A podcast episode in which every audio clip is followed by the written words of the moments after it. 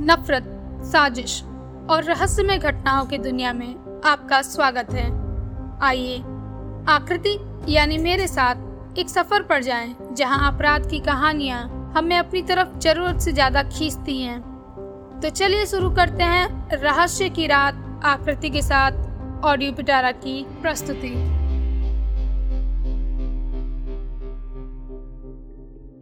मिश्रा के साथ उसके कमरे में जाकर मीरा अपने सामान को समेटती है और अपने बैग को रखते हुए मीरा के हाथों से एक नॉवेल मिशा के बेड पर गिर जाती है। मिशा उसे उठाकर देखती है और उससे पूछती है, ये वही नॉवेल है ना जो तुम फ़्लाइट में भी पढ़ रही थी कुछ देर? क्या तुम्हें किताबें पढ़ने का बहुत शौक है? मीरा ने हाँ सर हिलाकर उसके हाथ से वो बुक ले ली और अपने बैग में डाल दिया। उसने कहा कि हाँ जब भी अकेले होती हूँ या कभी खाली होती हूँ तो अपनी किताबें पढ़ लेती हूँ। नॉवेल्स पढ़ना बहुत पसंद है मुझे। ना कहकर मीरा ने अपने बैग को पैक करके रूम में एक किनारे रख दिया और मिशा के साथ उसके बिस्तर पर बैठ गई। मिशा ने उसे रोकते हुए फिर एक बार कहा कि, मीरा, अभी कुछ दिन रुको ना, हम साथ रहते हैं। फिर कुछ दिन बाद चले जाना। जॉब तो फिक्स हो ही गई है। बस तुम्हें जाकर ज्वाइन ही तो करना है। बाकी की चिंता तुम मुझ पर छोड़ दो। मैं भाई से बोल दूँगी। कि मीरा कुछ दिन बाद जॉब ज्वाइन करेगी। लेकिन मीरा ने मिशा के गालों पर हाथ रखते हुए उससे कहा, नहीं मिशा, मुझे जाना होगा और हम मिल लेंगे ना जल्दी। तो मैंने तुम्हारा घर भी देखा है। मैं आ जाऊँगी जब मुझे तुमसे मिलना होगा। नहीं तो तुम दिल्ली आना तो मुझसे मिल लेना और मेरे पास रुकना। मिशा ने मुँह बनाते हुए आखिरकार उसकी बातों पर हामी भरी दी।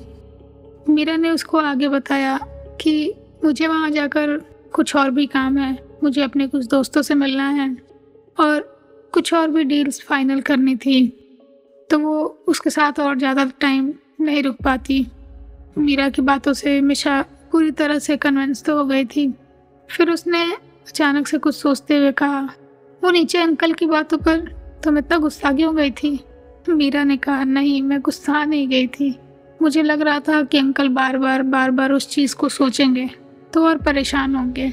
बस मैंने इसलिए उनसे उस तरह से बोला कि नहीं, ऐसी कोई बात, क्योंकि मुझे ठीक से याद है कि मैं उन्हें नहीं जानती। इतना कहकर मीरा और मिशा वहाँ बैठकर कुछ बातें करने लगी। घर के नीचे हॉल में दादू के साथ उनके दोस्त बैठे हुए थे, जो आर्मी से रिटायर थे।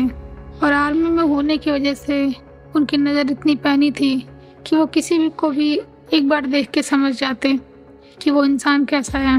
उन्हें मीरा अच्छी तो लगी, पर उन्हें ये लग रहा था कि मीरा छुपा रही है, या तो फिर उसे याद नहीं आ रहा।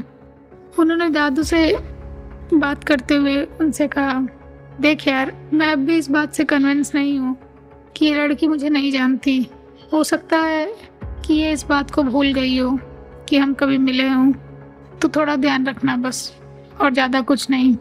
दादू ने भी सर में हाँ में हिलाते हुए कहा हाँ हाँ जानता हूँ। तूने बस आर्मी छोड़ी है अपने शक करने की आदत नहीं छोड़ी। और दोनों साथ में हंसने लगे। थोड़ी देर बाद जीत ऑफ़िस से लौट आया था। अपनी छोटी माँ से मिलकर वो दादू के पास बैठ गया और उन्हें ऑफ़िस की कुछ डिटेल्स बताने लगा।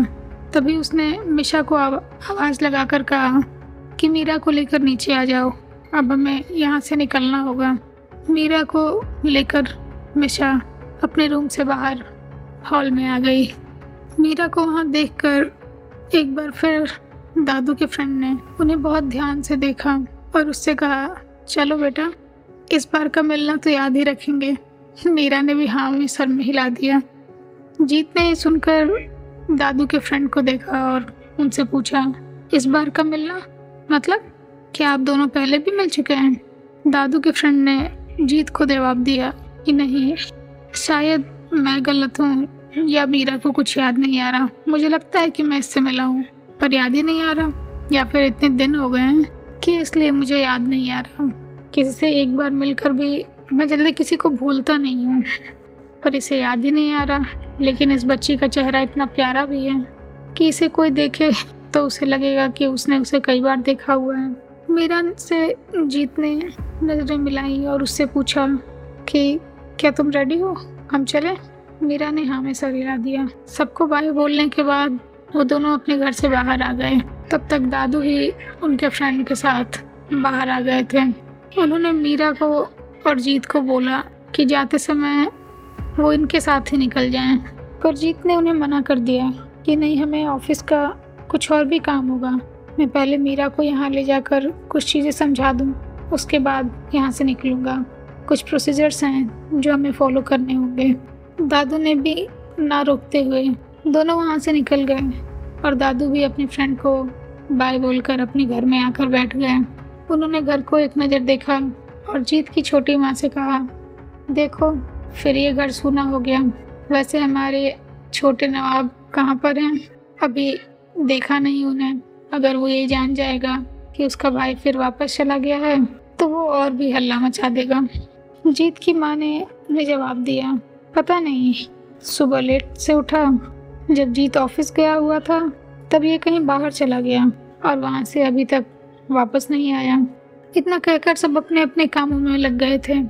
मिशा भी अपनी पढ़ाई को लेकर थोड़ी परेशान थी, इसलिए वो भी अपने कमरे में जाकर अपनी किताबें खोलकर पढ़ने लगी। इधर जीत और मीरा कार में साथ में एयरपोर्ट के लिए निकले थे। मीरा खिड़की के बाहर कुछ देखकर कुछ सोच रही थी। तभी जीत ने उससे अचानक से पूछा, तुम हमेशा ऐसे चुप रहती हो? मीरा ने अपना सर जीत की ओर घुमाकर कहा, नहीं, ऐसी कोई बात नहीं है। बस मैं थोड़ा थक गई थी, इसलिए सोचा कि थोड़ा चुप रहूँ और थोड़ा आराम कर लूँ। दोनों कुछ बातें करते हुए और जीत ने उससे कुछ और भी बिज़नेस के प्लान्स पर डिस्कस करते हुए निकल गए। दिल्ली आकर मीरा ने जीत को कहा कि वो ऑफ़िस नेक्स्ट डे से ज्वाइन कर लेगी। तब तक उसे थोड़ा काम है, फिर वो वहाँ से चली गई। मीरा के वहाँ से जाते ही जीत भी अपनी कार को लेकर अपने घर जाने के लिए तैयार था। पर उसने देखा कि मीरा फ़ोन से किसी से बात कर रही है और वो अपना एक नावल उसके हाथ में ही छूट गया था। जीत उसे देने के लिए आगे बढ़ा। और उसने मीरा के थोड़े करीब जाकर मीरा को आवाज़ दी। मीरा ने पलट कर जीत को देखा तो पर न जाने क्यों उसने हड़बड़ाहट में फ़ोन काट दिया। जीत को अपने सामने देख के वो एक मिनट के लिए सोच में पड़ गई, पर फिर वो बोली, यस, मिस्टर जीत, कोई बात हुई क्या? ओ, सॉरी, कुछ बोल रहे थे, मैंने ध्यान नहीं दिया। एक्चुअली मेरा फ़ोन आ गया था तो मैं वहाँ से निकल गई।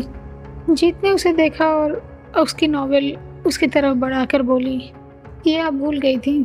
बैग के ऊपर जब हम बात कर रहे थे, उसने नॉवेल देखकर कहा, ओह आई एम सो सॉरी आपको परेशान होना पड़ा। और वो अपनी नॉवेल लेकर दोबारा से वहाँ से चली गई। ऐसे ही सुनते रहिए रहस्य की रात आकृति के साथ सिर्फ़ ऑडियो पिटारा डॉट कॉम और सभी ऑडियो स्ट्रीमिंग प्लेटफॉर्म्स पर। धन्यवाद। ऑडियो पिटारा सुनना ज़रूरी है।